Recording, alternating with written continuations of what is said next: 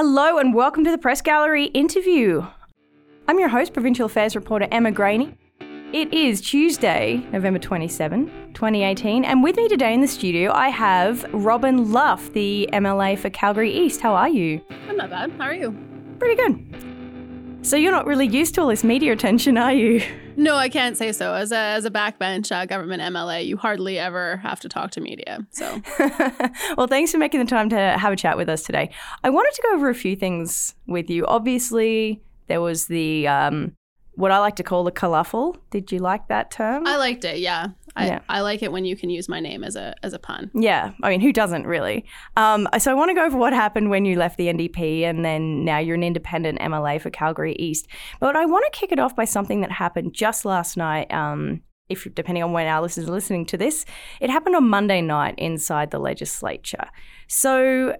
As I understand it, the NDP government, Danielle Larivee, got up and made a motion that she was going to change membership of legislative committees.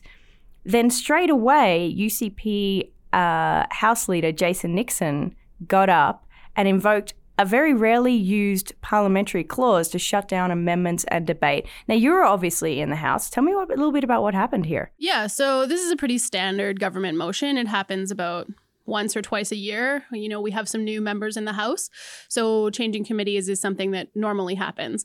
But given you know that I was on the Public Accounts Committee and I have new status in the House, they were changing my committees as well. And so they were taking me off of Public Accounts Committee and the Heritage Savings Trust Committee. And I was prepared to move a motion to, you know, suggest that I could stay on the Public Accounts Committee. It's good parliamentary practice. It's something that I had asked for.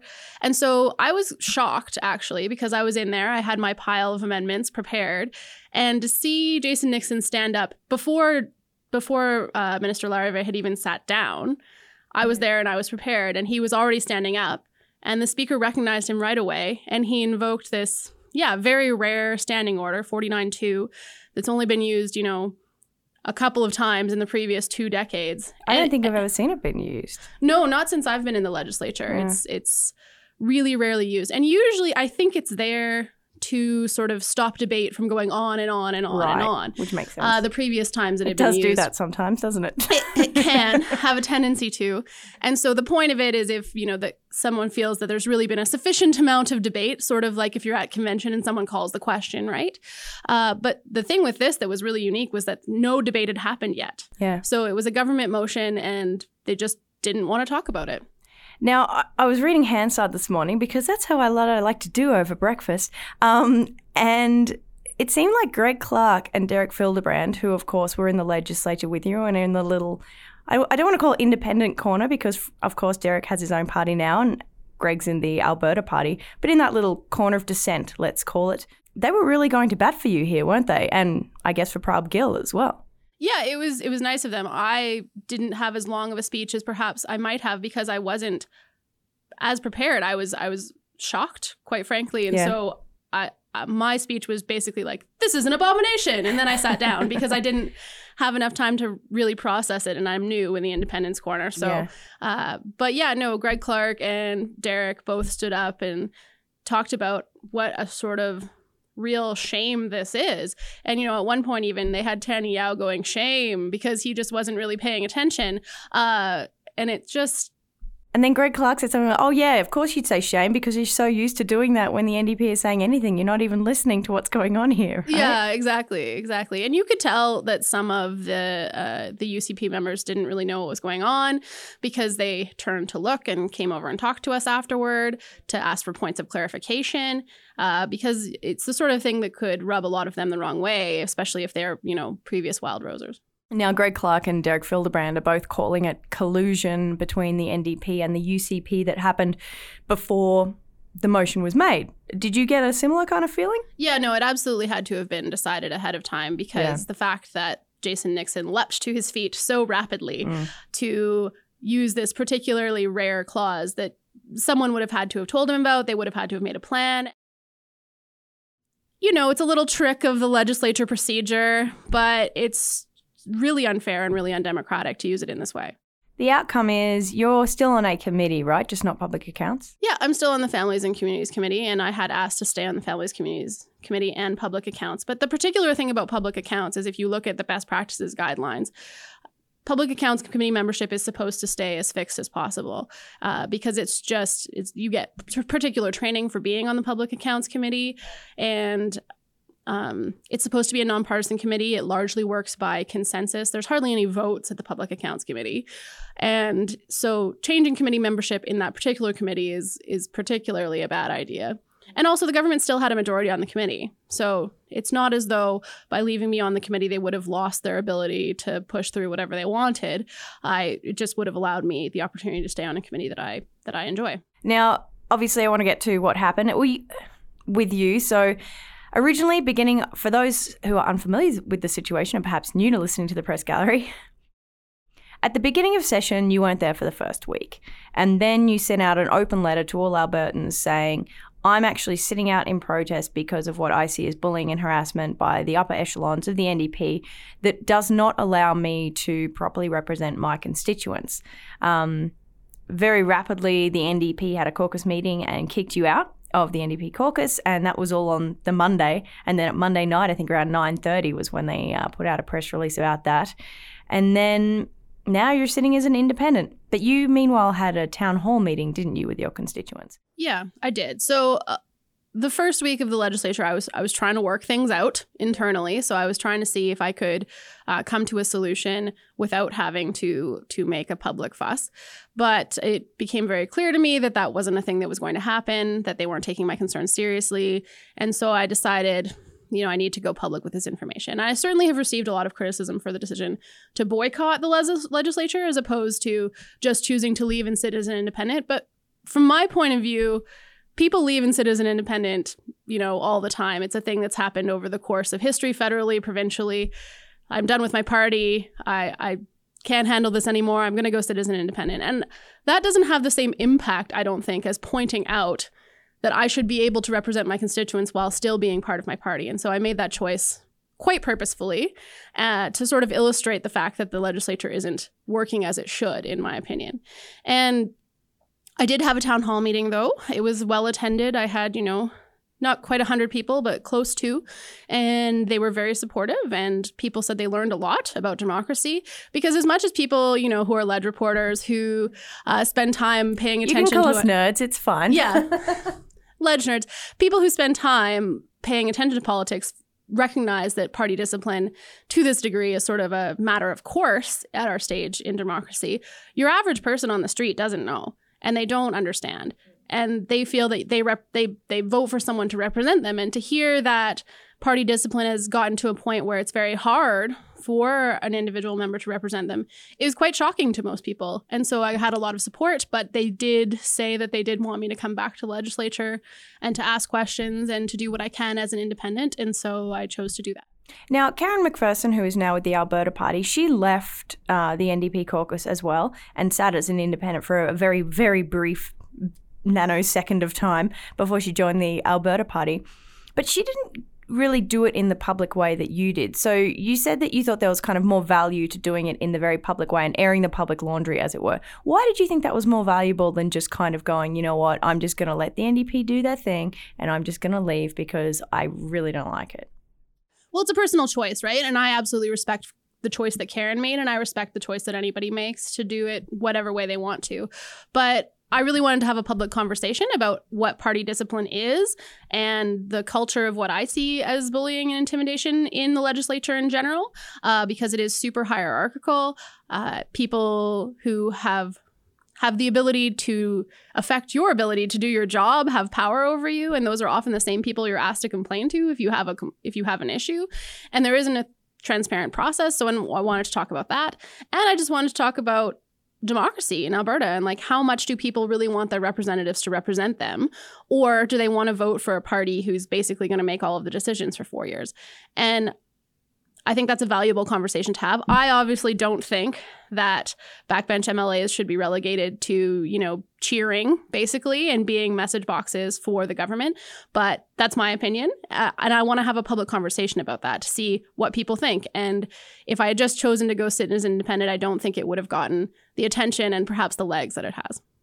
It did get some legs and kept on running. It's still running, in fact, and you're running right out of committee now. Um, I'm curious. The now the NDP isn't known for necessarily forming provincial governments super duper often uh, in Canada, really not in Alberta.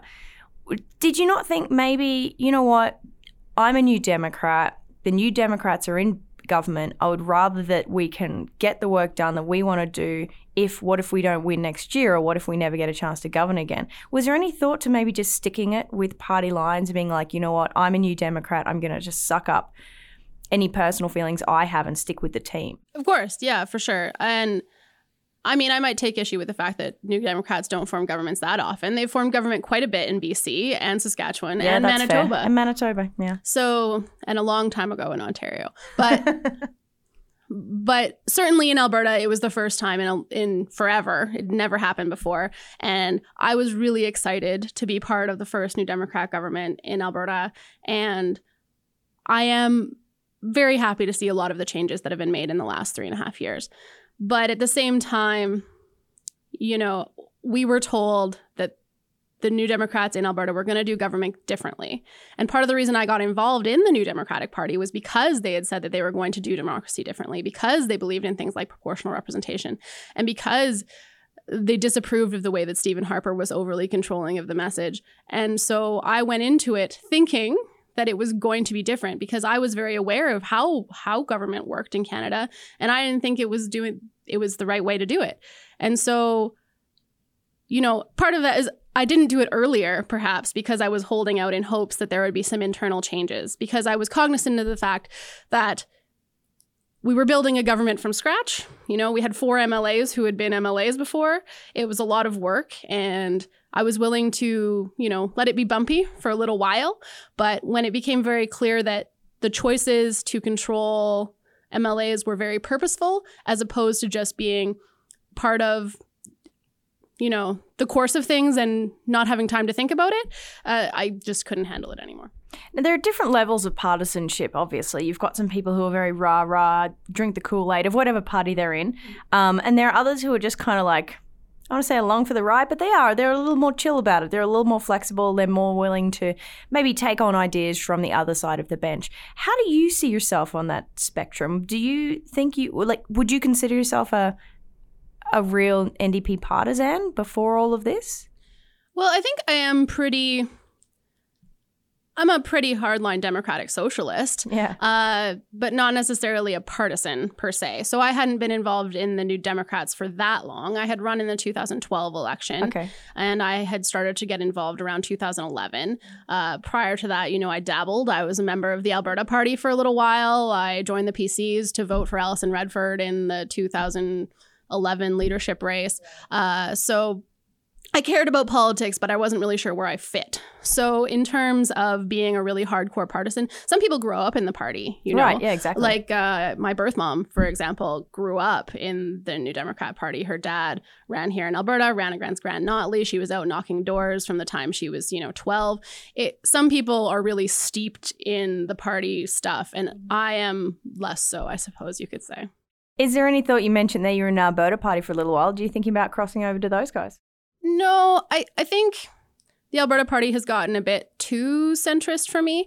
And when we talk about centrism in Alberta, Alberta's been so far right for so long that, you know, if you look at the scale of left to right, uh, I think almost all of the major political parties basically run from like the NDP is the center, the Alberta Party is like the center right, and then the UCP is like way over on the far right. Just for our listeners, you are you are gesticulating very hard with your right hand. way over there, kind of way over, over on there. the far right.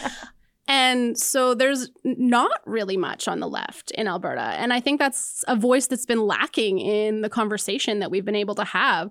Because when you have a conservative go- government for so long, it pushes the window of what's acceptable. It's called the Overton window. I don't know if you've heard about this. Uh, it pushes the window so far to one side that and it's the window is sort of the acceptable realm of debate. And so the acceptable realm of debate in Alberta is is quite comfortably in the center right. And so I don't really want to join a party that's doing anything to continue to push that window uh, further to that side. Now you are getting. I've noticed that you and um, Derek Fildebrandt and Prabh Gill have kind of been chatting amongst yourselves sometimes down in uh, Independent Corner down there. Um, and of course, you're getting support from uh, Karen McPherson has very publicly come out to give you support as well. It seems like Greg Clark is kind of you know chatting with you too. What is the general feeling in that kind of corner now that you're getting as a new member of of Siberia? Yeah, so I think Crowded we recognize, Siberia now. I think we recognize over in Siberia that we have different views. We're certainly not all along the same lines in terms of where our political views fall. No. But at the same time, given that we are all independents, it's important to support each other. So we're there for divisions. You need three people to call a division.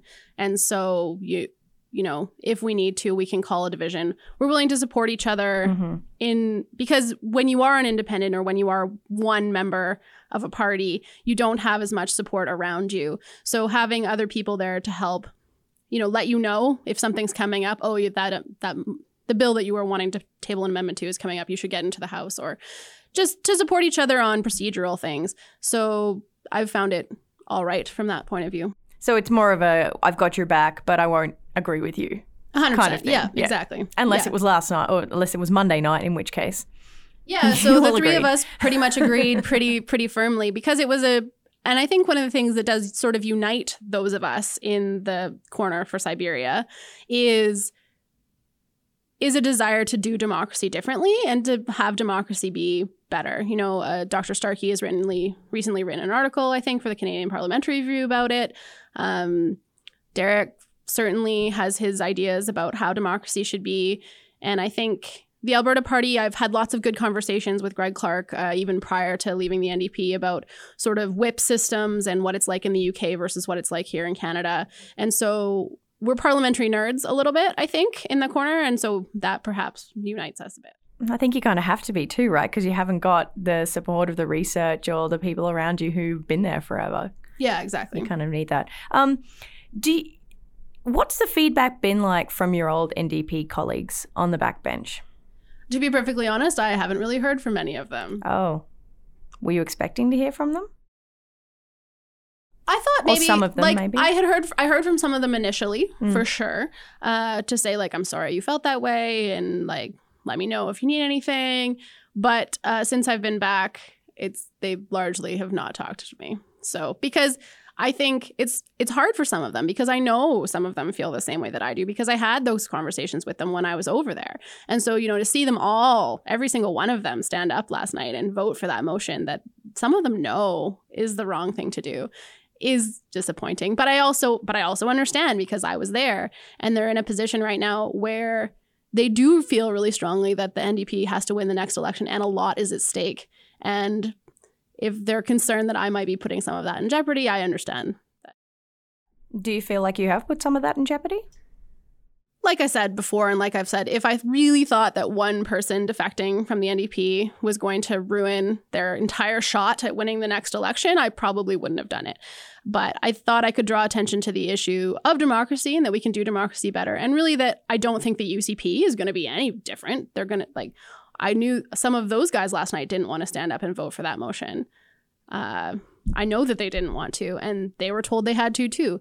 So I think bringing attention to the fact that all major parties do this, and this is something that we want to talk about, and something that people can ask their candidates when when they knock on their doors. Just very briefly, one of the things that came up, you mentioned in your um, one of the letters, you've had a few, um, was about this idea of kind of harassment within the party, and then that kind of just snowballed into these reports of um, two MLAs with kind of sexual improprieties or sexual harassment of some of some nature or the other, and then the end, sorry the UCP had a workplace complaint as well. Were you surprised that things went in that direction? Not entirely. When I put that thing, when I put that sentence in the letter, I knew that people would dig. Like Yeah. I knew that that wasn't going to go unnoticed by the media.